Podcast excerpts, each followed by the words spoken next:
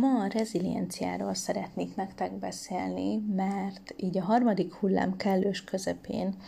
azt hiszem, hogy mindannyian eljutunk oda, hogy egyrészt fizikai értelemben lassan kimerülnek a készleteink, másrészt a lelki erőforrásaink sincsenek éppen maximálisan feltöltve.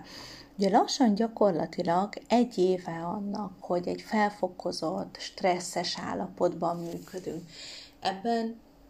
voltak enyhülések, ezért tartunk már a harmadik hullámnál, mert nyilván a három hullám között volt két enyhébb időszak, de újra és újra egyfajta krízis tapasztaltunk meg, ennek minden egyes velejárójával, a reménytelenségtől, az elkeseredésen át, a belenyugvásig. Mindig lezajlottak ezek a szakaszok,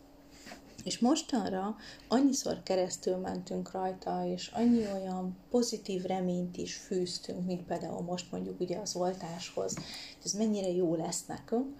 Viszont nagyon sok körülötte azért a bizonytalanság is, tehát nem tudunk egyfajta egy az egyben megváltást remélni igazándiból semmitől, és emiatt fölmerül a kérdés, hogy vajon meddig bírjuk, meddig bírjuk testi és lelki erőforrásokkal, hogy honnan lehet azt tudni, ki az, aki sikeresen tudja ilyen hosszú időn át is kezelni a stresszt. Ugye mostanra valószínűleg a legtöbbünknek van valamilyen közvetlen kapcsolata a Covid-tal, vagy úgy, hogy mi magunk betegedtünk meg, és estünk túl rajta könnyebben vagy nehezebben, vagy úgy, hogy valamilyen közeli hozzátartozónkat érintette, de sokaknál az is előfordul, hogy elveszítették valakit, aki számukra fontos volt a vírus kapcsán. Emiatt ugye egyre sérülékenyebbek leszünk, hiszen mindaddig, amíg csak távol van, hallunk róla, mint mondjuk az első hullám elején, addig ugye sokkal könnyebb védeni magunkat. Most, hogy ilyen közel került, azok az emberek, akiknek a lelki alkatuk kevésbé szerencsés, akik kevésbé rugalmasak, akik kevesebb kontrollt találnak az életükben, az ő számukra egyre nehezebbé válik a megküzdés ezzel a helyzettel. És van az embereknek a másik típusa, és bárki ezzel a típussá válhat, aki képes rugalmasan, reziliensen megküzdeni ezekkel a helyzetekkel. Hogyha, ugye mit jelent ez tulajdonképpen? Azt jelenti, hogy képesek vagyunk a helyzethez alkalmazkodva olyan új célokat kitűzni magunknak, amik segítenek abban, hogy a lelki tüneteinket, azokat egy kicsit kezelni tudjuk, hogy nehogy az legyen annak a vége, hogy lejár a harmadik hullám, vagy lesz negyedik hullám, vagy nem, ezt nem tudjuk, én sem vagyok jós, én sem tudom, viszont elképzelhetőnek tartják a kutatók, hogy a harmadik hullám végén be fog következni egyfajta pszichopandémia, amikor attól leszünk betegek, hogy ezek a lelki erőforrásaink kimerülnek. Most szeretnék nektek módokat mutatni arra, hogy ezt a lelki egyensúly mérlegeteket, ami gyakorlatilag nem más, mint a reziliencia képessége, hogyan tudjátok egy kicsit helyre billenteni. Ugye, mint mérleg, három lehetőségünk van. Vagy a negatív oldalról próbálunk meg súlyokat elvenni, tehát valamilyen módon csökkenteni próbáljuk a stresszforrásokat. Mondjuk például nem olvassuk a halálozási statisztikákat, vagy megtaláljuk azokat az eszközöket, amik segítenek nekünk, hogy egy picit nyugalomban tudjunk maradni. Tehát, hogy mondjuk tudom azt, hogy mivel köthetem le 15-20 percig a gyerekemet, amíg én nyugodtan meg tudok inni egy kávét, vagy tudok arra időt szakítani, hogy a testi egészségemre is figyeljek. Tehát így lehet egy kicsit a negatív oldalról levenni, hogy ne legyenek tüneteink, hogy ne legyünk még felfokozottabb stressz állapotban, mint amennyire egyébként vagyunk. A másik lehetőség az az, hogy megpróbálunk több töltést rakni a pozitív oldalra,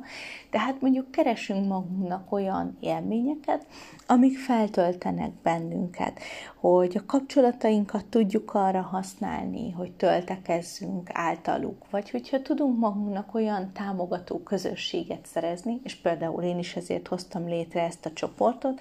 ahol beszélgetni tudunk, egymásra tudunk odafigyelni, és találunk egyfajta olyan időt, amit mi saját magunkra fordítunk, hogy aztán újult erővel vissza tudjunk térni a munkához.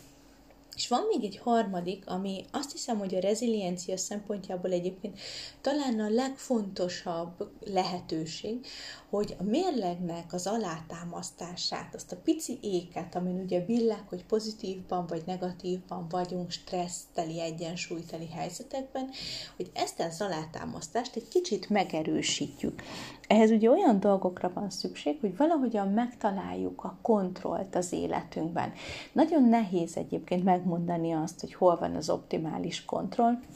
én is próbáltam már nektek tippeket adni, hogy mondjuk keresetek valami apróságot, amit rendszerezhettek, hogy meglegyen ez a kontroll, de azért ennek megvan a másik véglete is, amikor mondjuk mindent irányítani akarunk, és ilyen bizonytalan, stresszteli helyzetben ez nem tud sikerülni. Tehát valahol azt kell megtalálnunk, hogy hol van ez az optimális kontroll, amit én még bízok magamban, én még tudom azt, hogy erre képes vagyok, hogy mi az, amit kezelni tudok, és hogy hol vannak azok a pontok, amikor mondjuk segítséget kell kérnünk. Tehát, hogy egyfajta tudatos hozzáállást jelent ez itt tulajdonképpen, és ugyanide tartozik az is, hogyha egy kicsit erőfeszítést teszünk abba, hogy még több stresszkezelő technikát tanuljunk, hogy akár olyan eszközöket is megpróbáljunk, amit még soha, vagy amit korábban már próbáltunk, de akkor épp nem vált be, hiszen annyit változott azóta az életünk, gyakorlatilag gyökeresen felfordult, hogy akár most még jó is lehet, és érdemes újra és újra kipróbálni, újabb technikákat tanulni, újabb technikákról olvasni, vagy akár csak elmélyülni annak, hogy átgondoljuk, hogy vajon ez jó lehetne, nem lehetne jó, mert már azzal, hogy a tudatunkba idézzük, és felszínre kerülnek ezek a korábban kifilterezett megoldások, ezek bekerülhetnek a saját repertoárunkba, és most lehetőségünk is van, hogy gyakorolni tudjuk ezt. De hogyha erre képesek vagyunk, akkor az a nagyon izgalmas dolog következik be egyébként, hogy gyakorlatilag azt fogjuk megtapasztalni, hogy a nehezített körülmények ellenére mégis képesek vagyunk nem csak, hogy talpon maradni, és nem hagyni magunkat, hogy leterítsen a pszichopandémia, hanem új erőforrásokat találunk, új kapcsolatokat találunk, egy kicsit még kreatívabbak vagyunk, tehát tulajdonképpen képesek vagyunk előrelépni abba az irányba, hogy fejlődni tudjunk egy ilyen helyzetben is, és ez bizony nem kevés.